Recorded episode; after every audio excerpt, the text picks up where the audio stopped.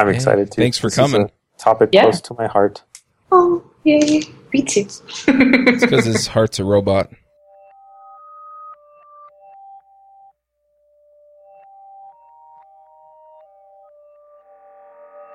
This episode is sponsored by Component One, makers of Wijmo. If you need stunning UI elements or awesome graphs and charts, then go to wijmo.com and check them out.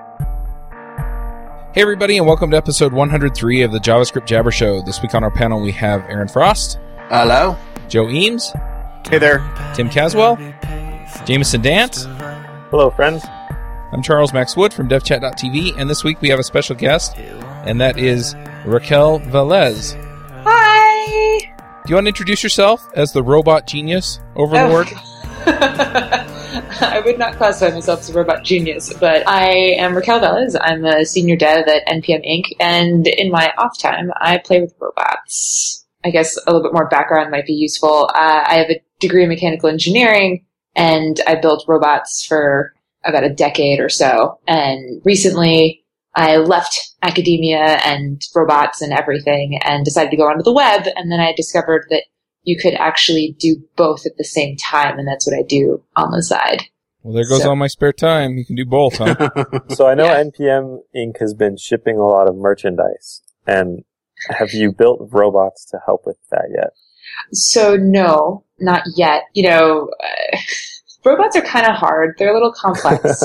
but I know that some people have been wanting uh, their packages to, to come in more interestingly. So what we could do is, is we can package a package inside a package. And then we'll have a robot deliver that package via some package service to your door. And then you can open up your package, which will have the package that has been packaged, and then you can install it yourself.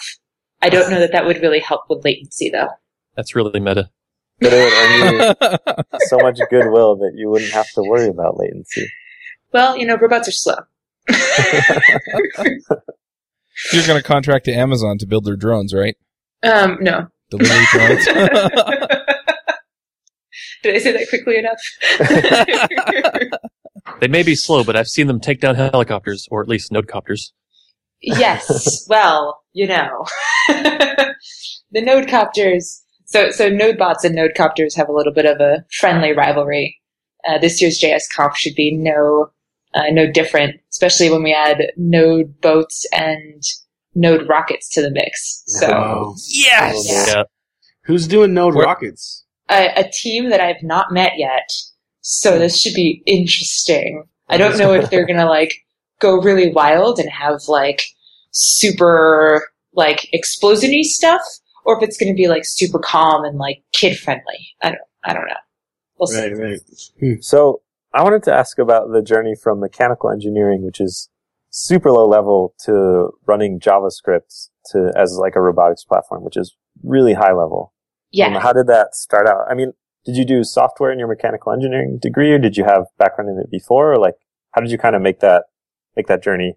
So in the world of robots, right? There's there's a kind of there's like a, a three circle Venn diagram, right? You've got mechanical engineering, electrical engineering, and computer science, and then that like kind of cross section that's robotics. Um, and when I was in school, I was like, I definitely want to play with robots for like as long as I possibly can, but electrons and I don't get along. Uh, and computer science just seemed really heady, like it's like really brainy, like let's build compilers. Like I was like, I don't really care about that. And I saw mechanical engineering as like arts and crafts, but with big machines. Um, That's so and cool. that was like super awesome to me. I was like, yes, yes, yes, let's do this. So I did mechanical engineering, but the fact of the matter was that a lot of, so engineering is cyclical, right? Like, so uh, you can actually see it in like the internet, right? Like for a long time, software was like the big thing. And then like, because like we were limited in our hardware. And so we tried to do as much as we could with software. And then eventually like our hardware started to catch up. And then like we ended up like having these huge server farms and like everything was hardware, hardware, hardware. And then now people are like, wow, now we have all this hardware, we can do all this really cool stuff with software. And then like, so you just kind of see this cycle over and over again, like, you know, cloud, blah, blah, blah. Um, same thing happens in robotics. You've got this world of like mechanics and like people are trying to figure out, well, how do we make this lighter and stronger and faster and like gears, etc. But when I was in college, like the mechanical engineering part was mostly solved. It was like more of a of a situation where like if you wanted to work on the DARPA Grand Challenge, like autonomous vehicle robots, you know, you you probably weren't going to be on the mechanical engineering team uh, as a freshman, but you could totally join as like a software person. So I was like, I took AP computer science. I'll try the software thing. So I actually ended up doing a lot more software as a mechanical engineer. And then it was just like, okay, you know, mechanics are cool, but that's not really the problem right now. Right now, the problems are in AI and computer vision and planning and mapping and all that cool stuff. So I was like, okay, I will start like, so I basically was, I was like a software developer in robotics, even though I have a degree in mechanical engineering, if that makes any sense at all. Um, no, that makes a ton of sense. It was basically Yeah. the, the easiest way to get into to working with robots because the demand was higher for software. yeah, Is that kind of exactly, exactly. I mean, I was a freshman. I was like, I want to be on this team, and they were like, well, we have a spot open on the on the software team. So I was like, okay, cool, I'll do that. And like, it's just such an interesting problem. Like, there's so many interesting problems to solve, and they're all software based. We're now getting back into the realm of more mechanical stuff. Like now, people are like building robots like nanobots using DNA, and that's like a mechanical problem. Yeah, okay. So anyway, that that'll just blow your mind. Blows my mind Star all Trek. the time. yeah, it's like really cool. Anyway, Call me when I can so- run Node on DNA robots. Yeah, I, I will. I'll let you know. Yeah, Um, we'll, we'll be invaded from San Just- Francisco. just we are Borg. so basically, what happened was I was in the robotics industry, and I realized that the only way for me to really move up was to get a PhD and like write lots of papers and try to go on the academic track. But it wasn't really what I wanted, you know. Like, like they're just. I remember studying for the GRE to go to grad school and just being like, this is dumb. I don't want to do this. And I was like, okay, so why don't I want to do this? And it was because I just wasn't passionate about it. So I, you know, meandered in different things. I ended up going to grad school for robotics and then I dropped out. I'm a grad school dropout. I'm proud of it. You. yeah. And, and That's high achieving underachieving right there. it really is. Let's be honest. I had Um, I, I had six months left on my master's, and I just left for Node. So you know what? That's totally cool. It's an elite club. You guys are part of an elite club. I mean, yeah, basically. So then eventually I found my way into Node, basically because I was like, I'm bored and I want to have some fun. Who's doing fun stuff? And I found some people in my town at the time and they were like, we're doing Node. And I was like, okay, I'll do that too. And then I totally fell in love with it. And then I went to NodeConf summer camp 2012. So like that was back when there was like a NodeConf proper conference with speakers. And then there was the summer camp where it was basically just Node Core geeking out about Node Core, but I didn't know that.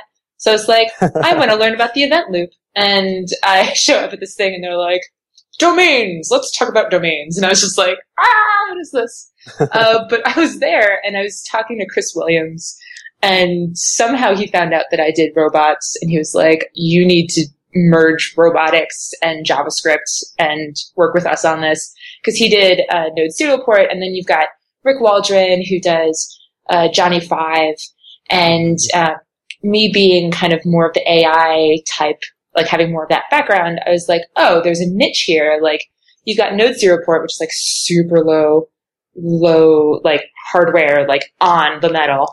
And then you've got, uh, Firmata and you've got Johnny Five, which kind of like gives you that, that nice JavaScript, like jQuery like interface for programming your robots. And I was like, okay, I'm gonna start with building some matrix modules. And then I kind of started bringing in some of the more interesting kinematics and uh, higher level robotics theory to Node, and and thus NodeBots has like become a thing. And then like so from there, it was just like, oh wow, you mean any JavaScript developer can start playing with robots? And then it was just it just took off. so I gotta ask for some definitions. Um, Okay. When you say matrices, do you just mean like the like linear algebra matrix stuff? Yes, exactly. So, um, yeah, not not Keanu Reeves Matrix. Uh, I mean, I meant like She you know, stopped linear bullets, Jameson. I know kung fu. Yeah. I know Kung Fu. Yeah. Um. So so yeah, it, it, it was basically so a lot of robotics is based in linear algebra. And that's not really something that we have very much of in Node Core and well JavaScript in Not general. part of the web dev. It's it's not it's not. Um, but I was like, well, could we do this with JavaScript? And it turns out that yes, we can, sort of. And I've kind of made a couple of intelligent, maybe not so intelligent. I, I've, I've made a couple of cuts. You know, I, I cut a couple of corners in the process of, of making Vektor, V-E-K-T-O-R, uh, my matrix module. Mainly like the whole floating point issue that we have. kind of just like, kind of hand waving over it. It's like, ah, it's okay. Which is why when people are like, hey, we should totally build autonomous vehicles with JavaScript, I'm like, no. Um, like I just sort of been like, like, no, it's a bad idea. At least not with my modules, which, I mean, I, I'm sure that at some point JavaScript can get to the point where it, floating point issues are not going to be as scary. But for now, we're kind of hand waving past it. So you also mentioned kinematics, and I do not know what that is. Okay, so kinematics is basically uh, think of it as movement. So if you uh, so in a in a let me let me use words that are accessible and so you if you think call about it like it is. You got you got to dumb it down for me. I'm fine. yeah, no, that. it's it's cool. You know, um, you know, industrial robots, right? Like the robots that build cars and stuff. Sure. Those are the ones that basically are a bunch of cylinders attached with joints, right? And they have like a, a picker at the end, like a, a little end piece. So like you could even think about your arm as being a kinematic robot, right? Like a like a, it's it's just a serial manipulator is is kind of the official term for it. But if you think about it, if you just kind of like stretch your arm out and you think your shoulder is a joint, your bicep is a link that connects your shoulder joint to your elbow joint, right? And then you've got your forearm, which connects your elbow joint to your wrist joint. And then you've got your hand, which is your end effector. And the whole point of kinematics is the understanding of movement in your robot. So we have this notion called forward kinematics, which basically says if I know the angles of each of my joints, where is my hand at the end of it? Right? So like what's the, what's the location in space of my hand Okay. given the different angles in my joints?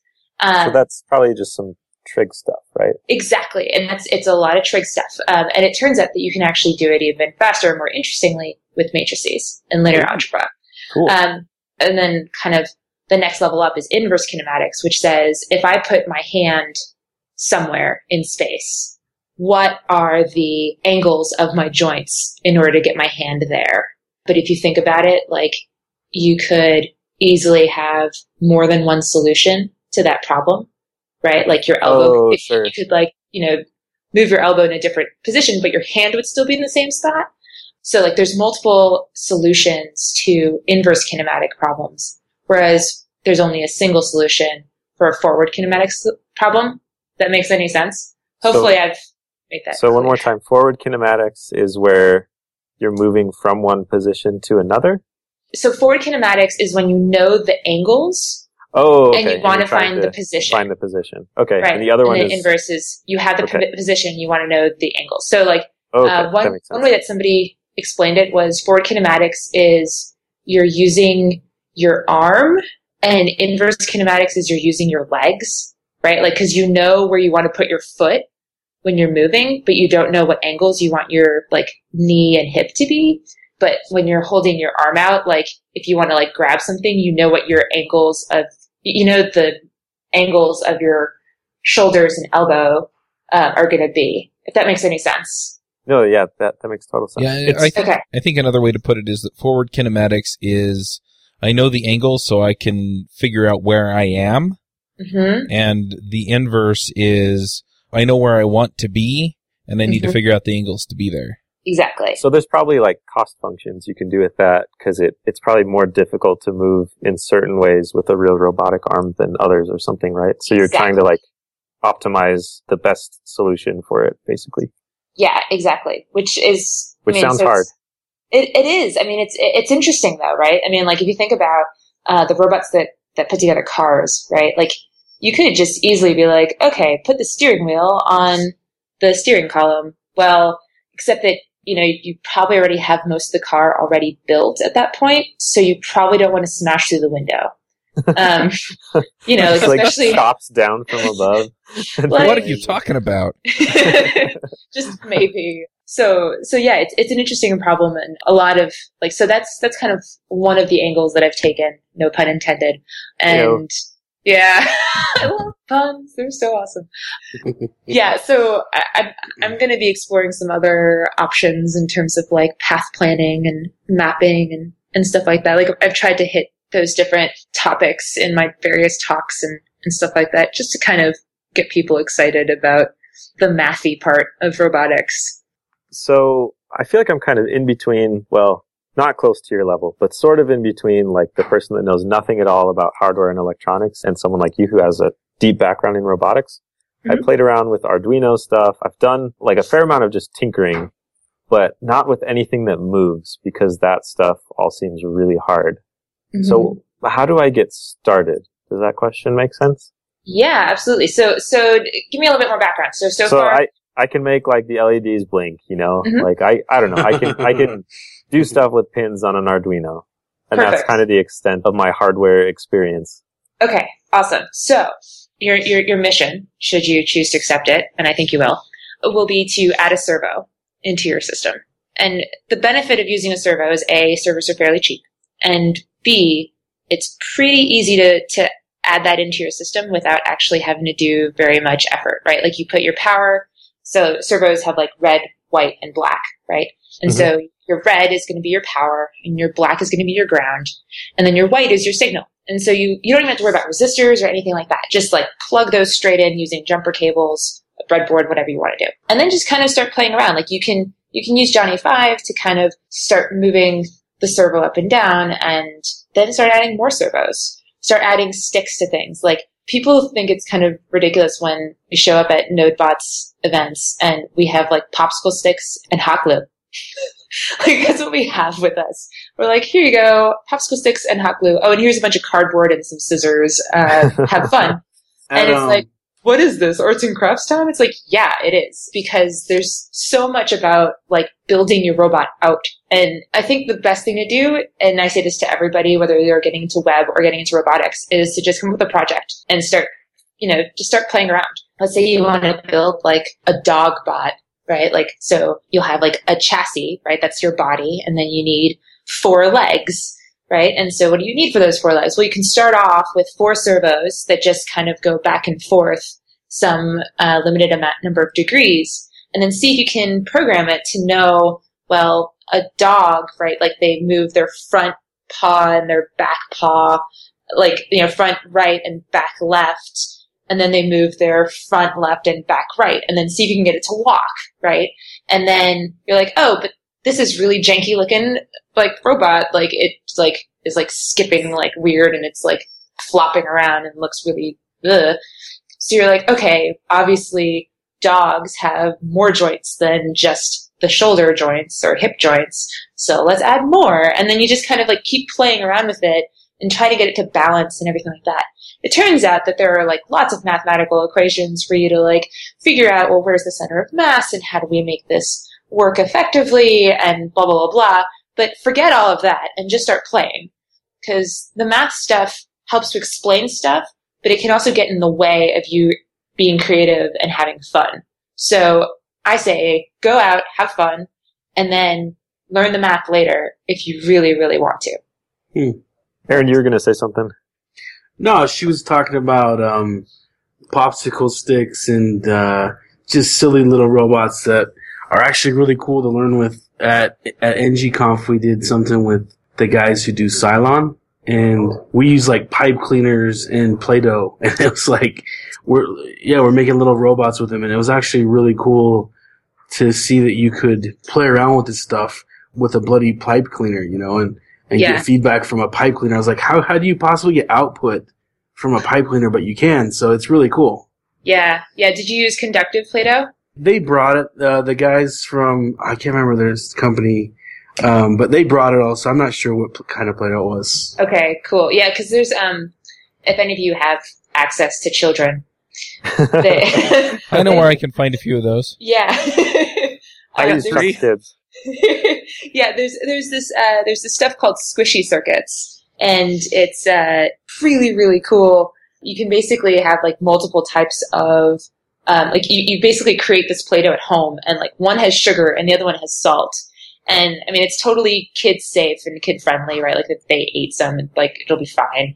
But what's really cool about them is that they're conductive, and so you can actually like pop some battery power in there, and then like start like connecting them together, and you can actually make some like like really cool little circuits out of Play-Doh. And like, you know, I, I say access to kids because like three and five and seven year olds are like, whoa, this is so cool. But uh, the truth is that like you start out, like use them as an excuse and then you play with it yourself and then you have like way more fun because you're like, oh my god, I play with Play-Doh and I can make the servo move using Play-Doh. And uh, the person behind that, uh, she actually helped teach me robots. She was one of my TAs in college, and like she, she makes sure that like you get a little bit more of that understanding of like electronic principles using all this stuff, and then you know you can kind of grow from there.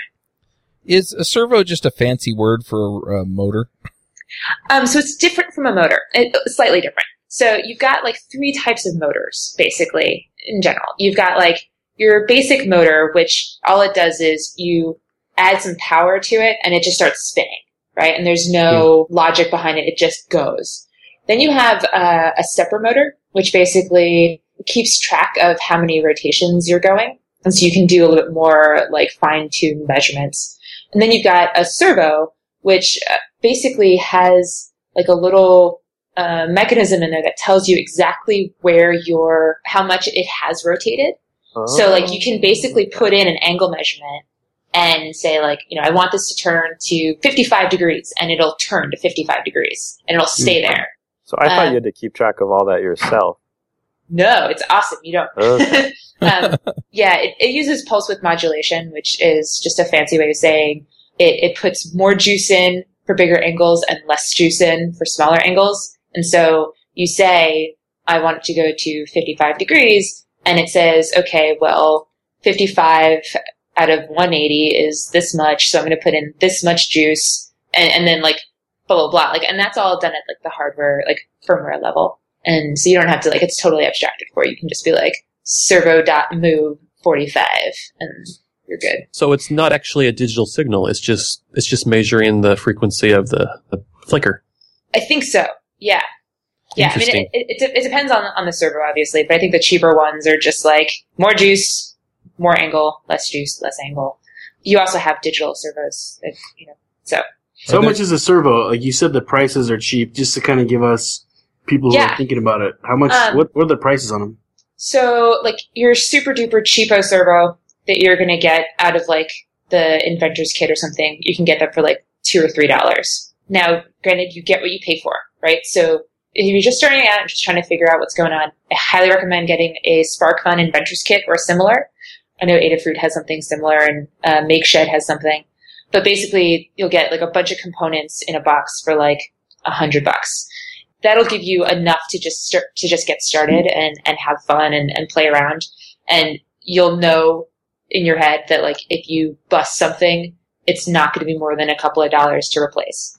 As you get more familiar with how things work and how things are going and, and are willing to put in more money and invest, you could easily be paying. So like for the robot I had at JSConf, I think I paid like $12 per servo for that. And those are like good quality servos. If you have a chance to play Sumo Bots with us at a NodeBots event, those are like $15 servos. But if you see some of the stuff that like Rick Waldron's doing with like a biped robot and he's got these like massive servos that can allow for more torque and more power, those can be like 30, 40, 50, 60, hundred dollars depending on what you want. But to get started, it's really reasonably priced. Like, you know, hundred dollars to play around with all sorts of different ideas is, is a really good buy, I think. Hmm. So one thing that I'm thinking about is that my kids' school, they have after school programs that kids can do. And I think this would be really fun mm-hmm. with the kids. I mean, you know, first through sixth grade. Mm-hmm. Um, I have a daughter in first grade and a son in second grade.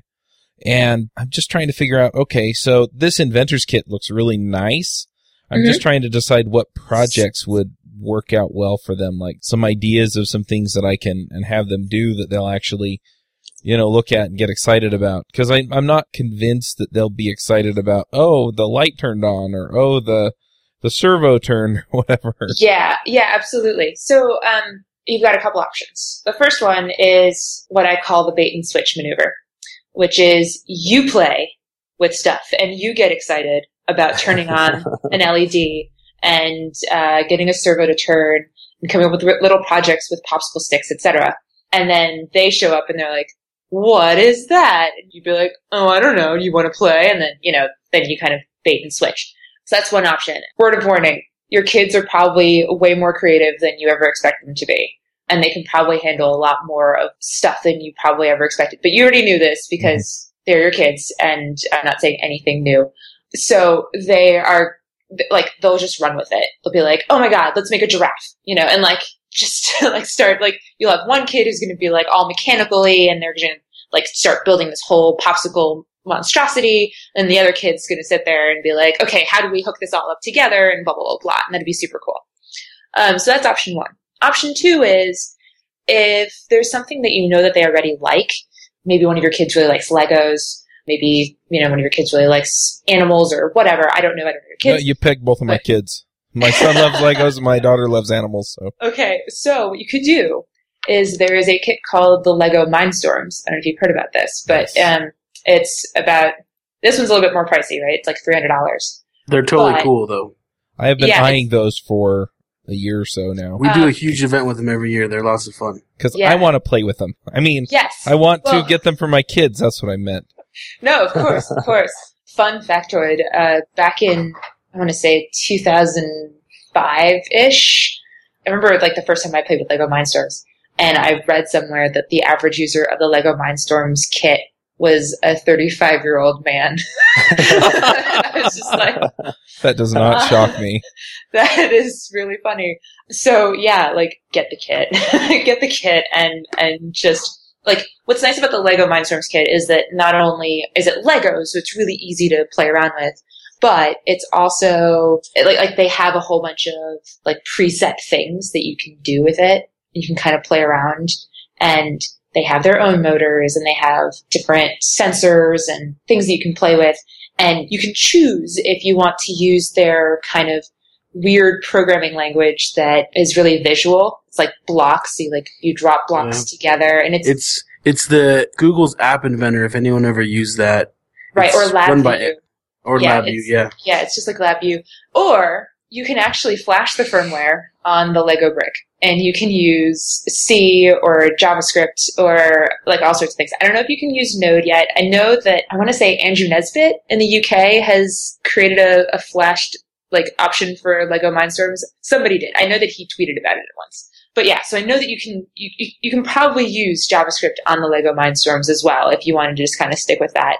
Or if you want to do other stuff, that's also a perfectly valid option. I personally my first robotics competition I ever did was with the Lego Mindstorms, and I did it using Robot C, which is like a really simple, like simple version of C. And uh, I did pretty well in my little robotics competition, so that holds a, a near and dear place in my heart. But yes. So we've talked a lot about all the different hardware and kits and, and options and stuff. Mm-hmm. Um, I want to ask kind of bring it back towards JavaScript and ask what is unique about doing this in JavaScript. Is it just because the community is very large and excited, or is, or is there something unique to the language, or I don't know, is it like right place, right time, or, or what do you think? Yeah. So, um, so I have I have opinions. Um, I, I think I want to hear them. Yeah, yeah. So traditional robotics has kind of always been in like C++ and Python. Like if you, if you go online and you look at the job description for a Google roboticist, it says, you know, you need a PhD and, well, preferably a PhD and at least five years of robotics experience, knowledge of Unix and C++ and or Python and blah, blah, blah, blah, blah. You know, snooze alert. Also, wow, that's a lot, a lot, a lot of effort and time to put into this stuff before you get to work on these like really cool robots. My personal opinion is that you shouldn't have any barriers to being a roboticist. You should just be allowed to build a robot using whatever you want. so for that reason, I think JavaScript is an amazing language because so many people use JavaScript at this point. Like various, uh, there are so many different like polls out there that say like what language is most popular right now. And all of them say that JavaScript is in the top five, right? If not the number one, it's like the top five, just in terms of like use, like overall global use. Like if you're on the web, you've probably touched JavaScript, even if it's in the form of jQuery. So the fact that it's so easy and it's so broad, like out there, like it means that you can just kind of get started. Somebody, I, I was watching this talk at Cascadia JS and it was like this 15 year old kid. It was awesome.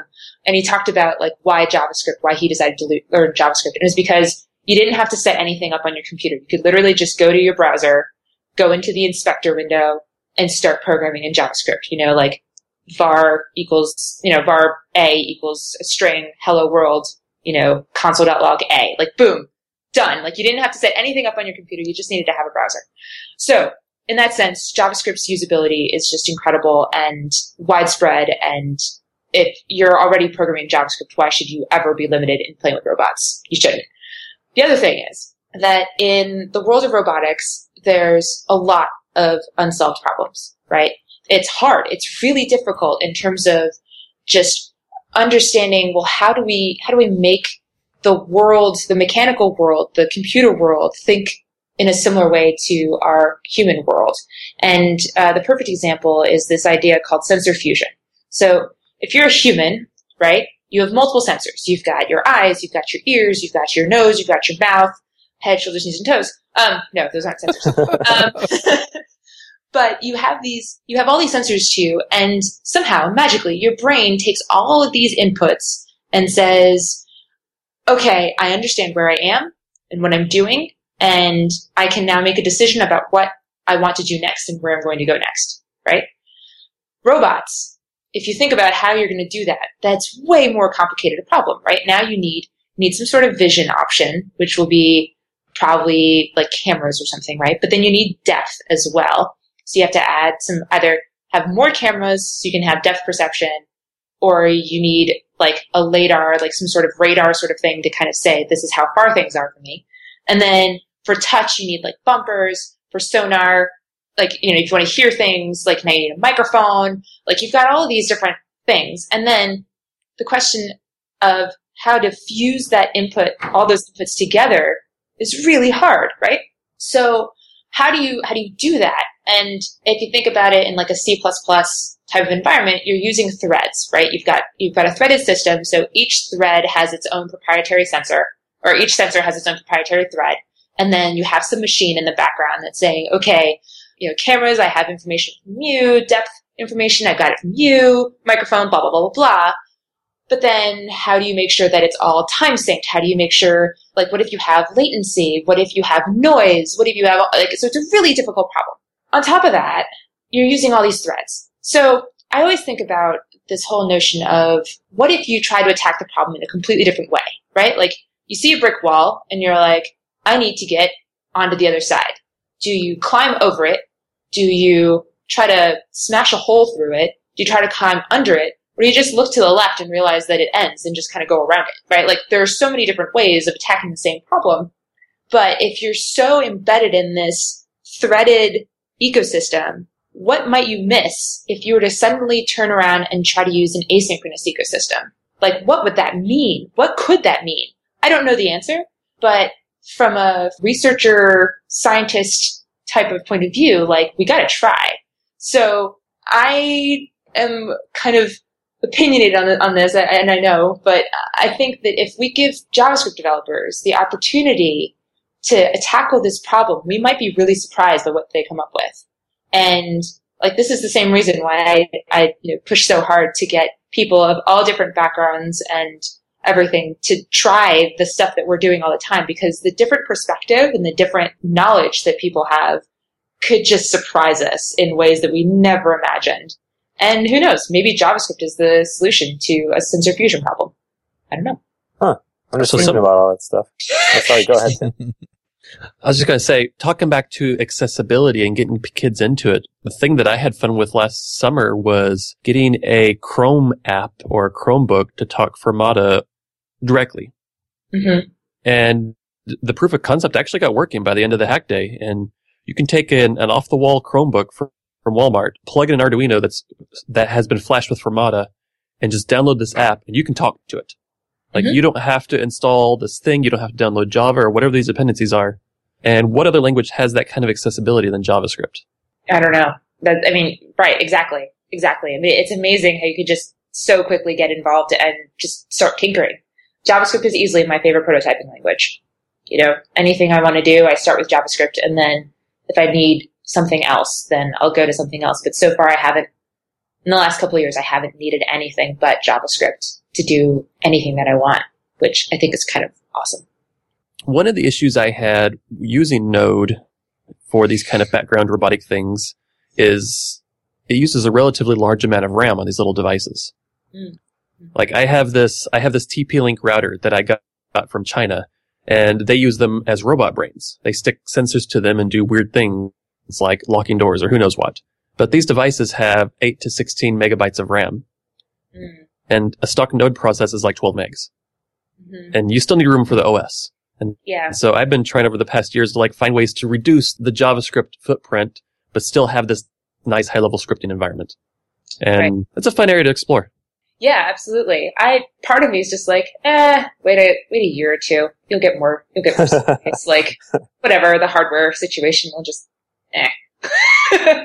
but that's not. That's obviously not the like that's the lazy approach, right? That's the oh well, if you just wait a little while, you'll get more space for just as little money. But yeah, no, it's, it's definitely an interesting question. I don't know. Do we? So the the the question is then do we do we go the Tessel approach and have like a not quite JavaScript option, right? That converts to Lua, or do you go with the variety of, of other options that are currently out there, like JavaScript on hardware? It's an interesting problem. So far, I haven't seen a full JavaScript, like full, like totally 100% legit ECMAScript, you know, option on hardware. Nobody's done that yet. It's always been, well, we're going to kind of do JavaScript like. So What do you mean on Did you say- hardware? Did you say Tessel? Tessel, yeah, Tessel IO. So those by are the hardware, those are the boards that just you can run JavaScript straight on them, right? yeah, exactly. And Those there's are another crazy. one. Yeah, I, there's another one, and I totally forgot the name right now. But like, this is a thing. Like, like people are are like, well, JavaScript is a thing, so and hardware is a thing, so let's merge, let's marry the two together, right? And let's see how that goes. And some very successful stuff so far. But the JavaScript enthusiasts who are like really like, oh my god, JavaScript is my religion. They don't like it so much because it's not real JavaScript, quote unquote. Uh, but then you have the other people who are like, oh, this isn't real hardware because it has JavaScript on it. Like, why would you dirty it? Like, I mean, so there's, there's haters everywhere. Uh, no, you can't win. But the people who are like, all I want to do is I want to use this language that I know to turn the lights on and off in my house from far away.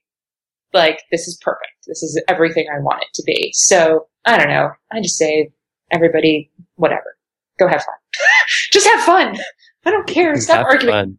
Go have fun. So AJ actually just posted in our chat here a link to Tessel.io. hmm I guess it's a new microcontroller that's coming out this spring. Mhm. And it's claiming, it says Tessel's a microcontroller that runs JavaScript. It's node compatible. You can, oh, sorry, you guys were just talking about that. It's all good though. no, I mean Tessel is it's uh, it's promising. It's it's interesting, and you know there's there's a lot to be said for it, and, and it could be I don't know it, it could be exciting. So have you have you seen the Duktape VM? The I new one? haven't. It, it haven't. looks to be a pretty fully implemented JavaScript implementation as a very minimal VM, like basically how Lua is written. It's a very similar C API and architecture. So you, you get a lot of the memory footprint of Lua, but Mhm. with real JavaScript. That's awesome. So that sounds very interesting. I'm gonna, when I get some time, I'm gonna see about binding that to libuv and make a node light or something. Nice. Do it. Go So- it. So how good is uh, Johnny Five though? So what do you mean? How good is yeah, it? like define good. Like Easy, easy, usable as a Oh, as a as a starting Let me let me lay it out for you, Joe. I can do stuff with Johnny Five.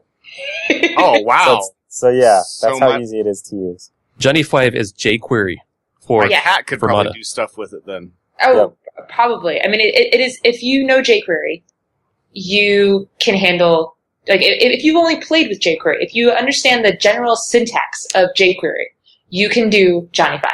Like it's literally as easy as declaring your servo variable that is uh, you use the servo constructor, and then you say like so you, you know var servo gets servo constructor you know that's it, and then you can basically say servo.move and you put in like a number, or like if you, you if you want an LED, you say var LED gets the LED constructor uh, on pin 13, and then you say LED.on, LED.off, LED.strobe. You know, like there are so many options you can do. It's really easy. It's really, really easy. So at the end of this episode, we're going to have like a thousand people that are going to say, I want to go play around with robotics and JavaScript.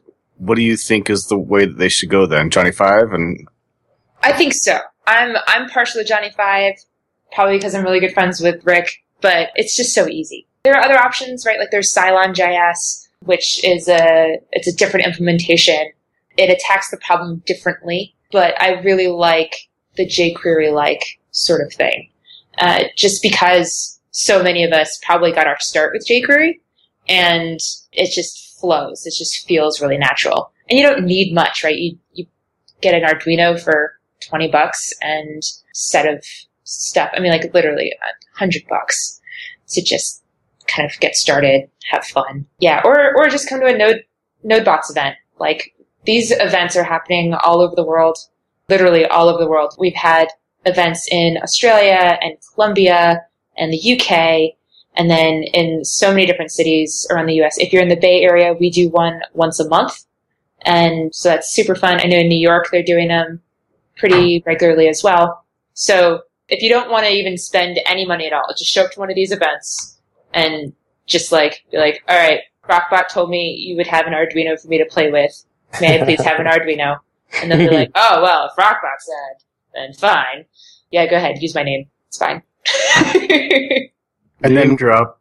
Can we get you to give us some like some links to recommend hardware that you would recommend, like starter kits, Arduino starter kits you would think are good? Absolutely, absolutely. I'd, I'd be happy to do that. I'll do that. We put those in the show notes. Yeah.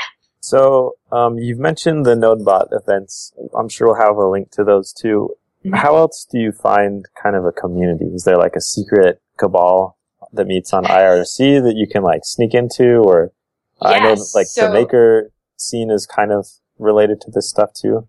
Absolutely. Okay. So there's a huge community of people out there just in terms of making stuff, right? So you can always go to like your local hackerspace and they'll, they'll introduce you to Arduinos pretty easily as well. But they might not do JavaScript Arduinos, right? So, so keep that in mind. But, mm-hmm. you know, whatever. On IRC, there's, uh, the room hashtag robot.js. It's been pretty quiet lately. So if people started showing up and chatting, I would chat too. So haha, now everybody has homework. Um, so yeah, so there's there's that, and then but otherwise, a lot of stuff happens in the Johnny Five repo. Like people are constantly putting like issues, etc. It's a pretty strong open source project, I think. And then just at any like uh, there's so many different conferences that are having NodeBots events now. Like JSConf last year was the first one to have a NodeBots dedicated event within the conference and that was a full day thing. We just had pretty much every component under the sun and you could just build whatever you wanted. And then that grew, like we had events at NodeConf and then we had International NodeBots Day and people are doing those all over the place, like I said.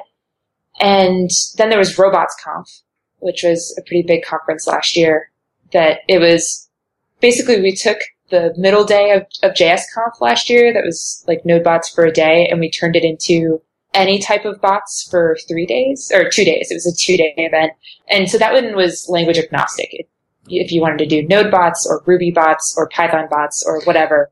I was curious what language kind of like championed there though. Was it? I, I, was there and I feel like it was JavaScript, but maybe that's just because that's what I used. Yeah, I mean, I saw like we had everybody had those like you know when you go to a bar or something like, like they give you that that wristband, that like plasticky wristband. We had different colors for your language, and like it was just a rainbow of colors. Like you know, there were people who did C and C plus like C flavored stuff and Python stuff, and there are a bunch stuff. of Ruby people too. Yeah, yeah. There's a ton of Ruby people. There's like a, a few people who are like, I don't do web. I don't do web, but I'm going to be here and play with robots anyway. Like, and that was, it was really cool. Super, super cool. So yeah, there's a huge community of people out there. If you're not specific about JavaScript, you can find an even bigger community, right? Like there are Maker Faire events all over the place. Definitely go seek out your local hackerspace. If you don't have one, start one or find a bunch of kids. There's so many opportunities for getting involved in the community.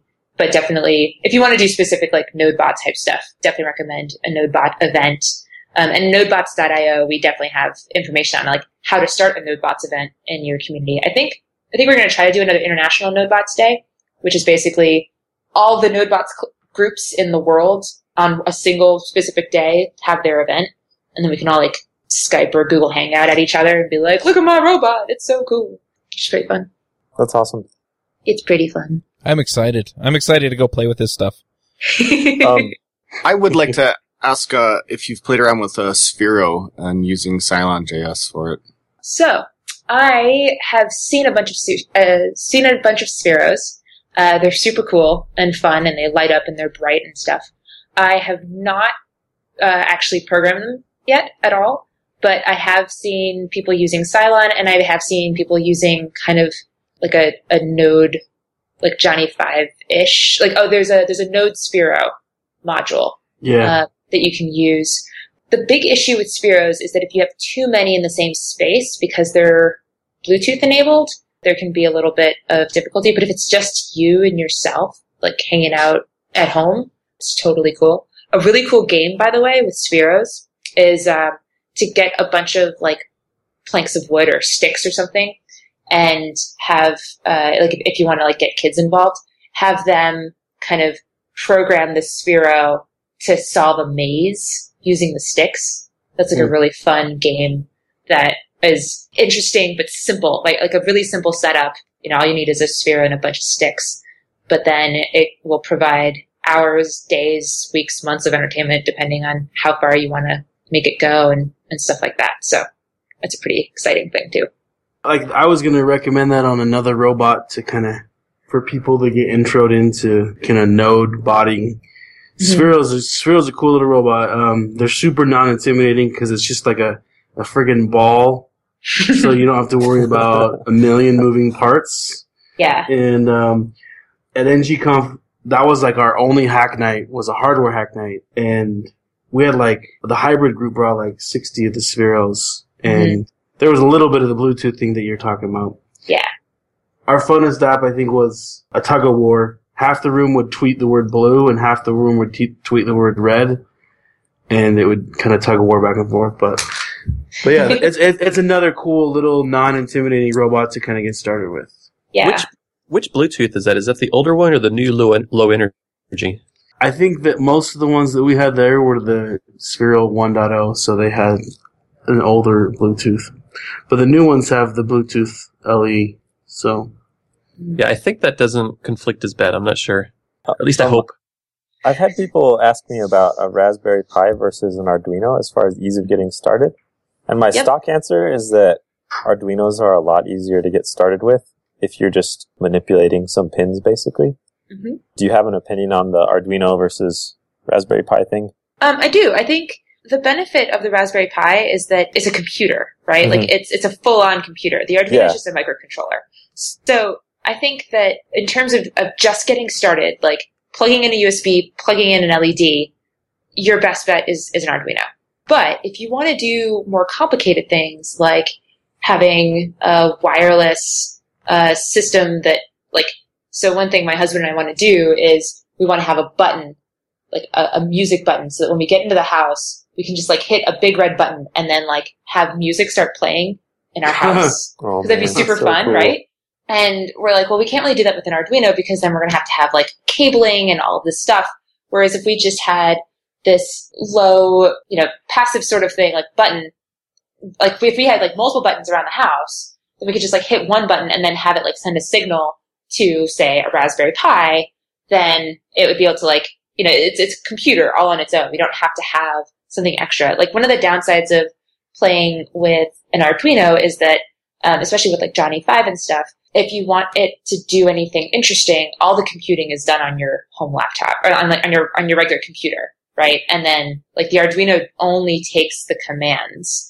And so like I've cut the cord by using XBees, which are like little radios that so like instead of using a USB cable, you can use XBee to kind of have over the air communication to say like, you know, if I'm using a, a Bluetooth uh, PS3 controller, then I can like, you know, move a robot around with just my controller, but it's not the, the Bluetooth controller talking to the Arduino. It's the Bluetooth controller talking to the computer and then the computer sending commands to the Arduino. Whereas with a Raspberry Pi, you would basically take out the computer because it is a computer, right? So you, then you could actually have, if you had like a Bluetooth enabled piece, then you could like have the Bluetooth actually controlling the robot itself. Sure. So yeah, it really depends on what your project is and what you want to get out of it. Now I just want to ask you what other cool ideas you have for stuff to do to your house. we're, we're about to move into a new house and it'll be the first time I can like rip stuff out of the walls. Well, I think, I think it's interesting you're talking about this, but a lot of the things that you're talking about have been handled by a lot of the home automation stuff. So a lot of them have motion sensors and light sensors and you know, you can actually not only turn on and off your lights in a room, but they'll detect that somebody walked past or is in the room and then can turn around and automate a lot of that stuff too through your Wi-Fi. Yeah. So, but it's so much cooler to make it yourself. That that's what I'm wondering is where's the line between home automation and you know robotics like what we're talking about here. So the line is it's it, the line is the same as home improvement, right? So if you are willing to build your own table, then you should build your own table. Similarly, if you're willing to build your own, you know, music starter upper button, then you should do that. If you are not willing to tear up your entire kitchen and make your entire kitchen from scratch using everything that you can find at your local home improvement store, then you probably should not go in and take out all the wiring in your house and redo everything so that you can have motion detectors, etc. Like scope is important, cost is important, and amount of time that you're willing to spend on something is also important. So my personal line is if I can work on something on the side and it doesn't affect my day to day life, and then it just adds something fun at the end of the day, then I'm totally going to do it because even if I don't finish that project, it doesn't mean that I don't have a kitchen right? Like a, a stove or something. Like I need my kitchen. I don't necessarily need the music button. That would be mm-hmm. really awesome if I did. And then, I mean, and then of course is also just how much do you end up learning about electronics and home automation and et cetera from building this one, you know, music button. Like there's so many options, learning a new API, et cetera. You know, that's it. Cool. Or, are, are there any other things that we should talk about here? Before I we... wanted to I want it to last forever, but well, you can always you can always always always tweet at me. I'm actually like really good at responding to tweets on Twitter and terrible about responding to emails. Um, I don't know what that says about me, but yeah. So anytime you want to chat, like by all means, tweet at me. We'll chat. I'll share my crazy ideas. Come on to Robot.js IRC and will make our employers think that we're typing very furiously on our projects. Although, let's be honest, I really have a lot of work to do. yeah, you're in a startup. I think they'll feel it if you back out. oh yeah, oh yeah. There's so many things I, have got to do on my list. So. All right. But. Well, let's go ahead and get into the picks. Aaron, do you want to start us with picks? Yeah, yeah. So just kind of thinking ahead to next week when the when this episode will go out. I'm gonna pick. I have like eighty thousand picks. So a lot of people like the Jamisons. They like they love NodeConf and RobotsConf, but there's a lot of people who like they, they have one conference a year they want to go to, and that's Google I/O. And about eighty thousand people are gonna get an email next week saying that they didn't get accepted to go, and they're gonna get that the day after we release the podcast. So I'm just gonna pick all eighty thousand of them and tell them that we love them, Aww. and don't be sad. There's always next year. That's my pick. All right, Tim. What are your picks? I picked Duktape JS that I mentioned earlier because I think it's awesome. Someone made it a minimal JavaScript runtime that seems fairly complete. And I've been wanting that for years. I just never had the time to do it myself. So yeah, that's my pick. Jameson, what are your picks? I have three picks. One is a music pick, music pick that I thought I had picked before, but I haven't. It's this band called Frog Pocket. They do um, really glitchy electronic music. The buzzword is IDM. I'll post a link on YouTube to one of their uh, one of their songs, and if you don't like this song, then you'll probably really hate them. But if you like this song, then you'll really like them. My next pick is Homestar Runner because holy crap, they just updated their website after like five years, and it's so good. Oh man, Homestar Runner is a big part of my youth, and it's it's awesome to see them adding more stuff. And my other pick is a game called Towerfall. We have a PlayStation 4 at work, and this is literally the only thing we've ever used it for. It's this like $10 indie game that you can download. It's kind of like Super Mario mixed with Super Smash Brothers. It's just a blast for local four player. What's it called? Towerfall.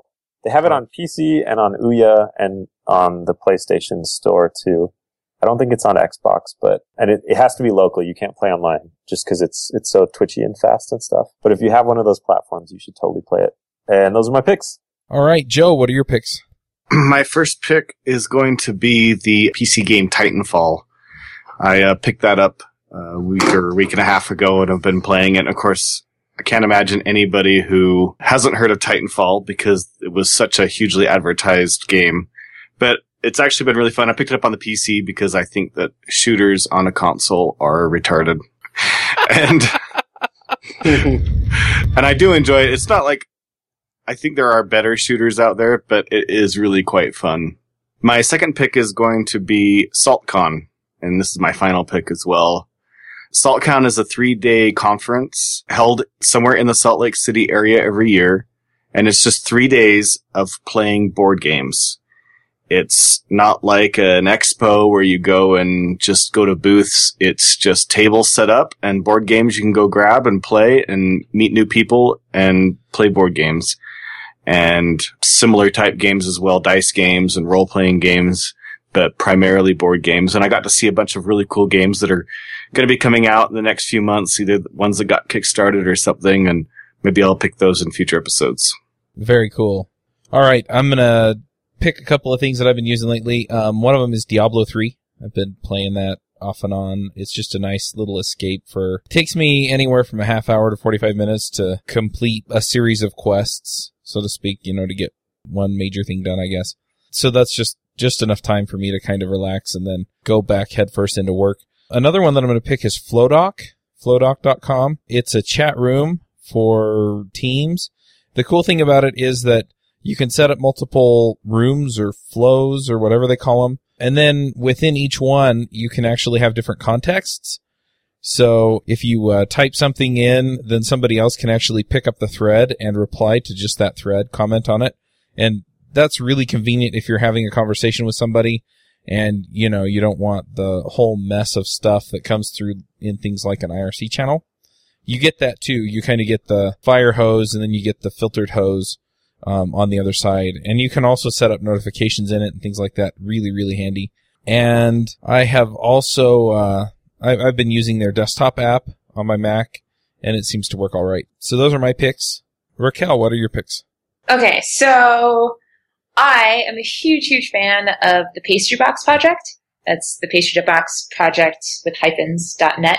I am a little biased because I write for them this year, but the thing I love about it is it, it's just a beautiful daily look at the way people think, especially in our industry, because it's not really very technical, but um, not always. Sometimes it is, but there's just some really cool like perspectives and stuff that are in there, and I, I think it's it's good for the brain. My next one is cuteoverload.com because we all need cute things in our life, especially when there are moments where you're just like, I hate trolls and I hate the world but oh look, it's a really cute bunny.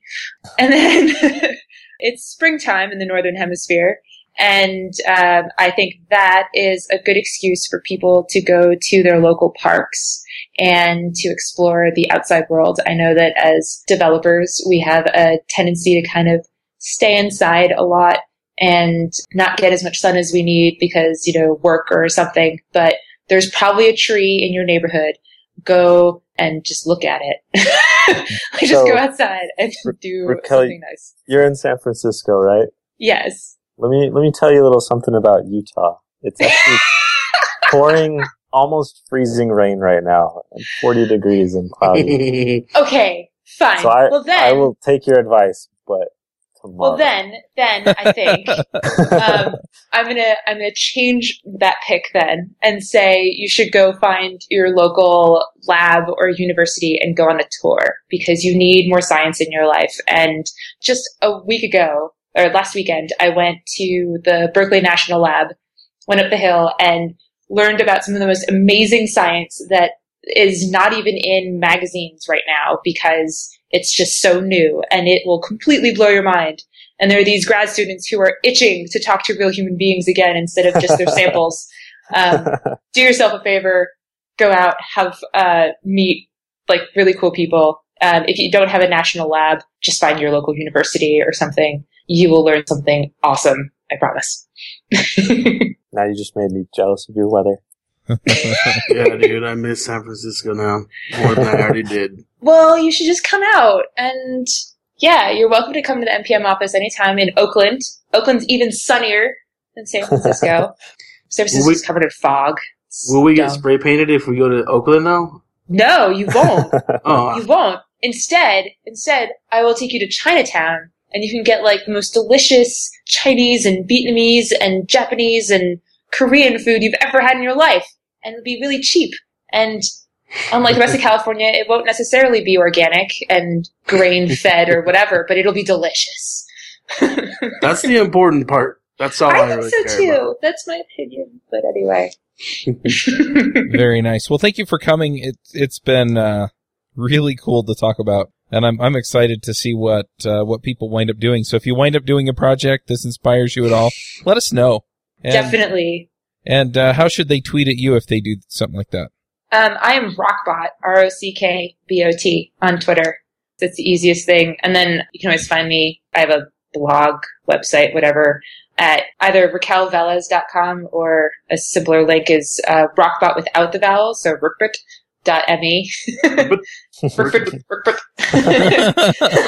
It's uh, Missy Elliott lyrics. Yeah, there you go. Yeah, we had we had a hack night last night, and there was a guy that was uh, trying to turn rabbits into frogs. So nice. anyway, that's just what it made me think of the workbook. Anyway, like Ribbit, I get it. I got it finally. all right, well, we'll wrap up the show. We'll talk to y'all later. Hosting and bandwidth provided by the Blue Box Group. Check them out at bluebox.net. Bandwidth for this segment is provided by CacheFly, the world's fastest CDN. Deliver your content fast with CacheFly. Visit C-A-C-H-E-F-L-Y dot com to learn more. Do you wish you could be part of the discussion on JavaScript Jabber? Do you have a burning question for one of our guests? Now you can join the action at our membership forum. You can sign up at javascriptjabber.com slash jabber, and there you can join discussions with the regular panelists and our guests.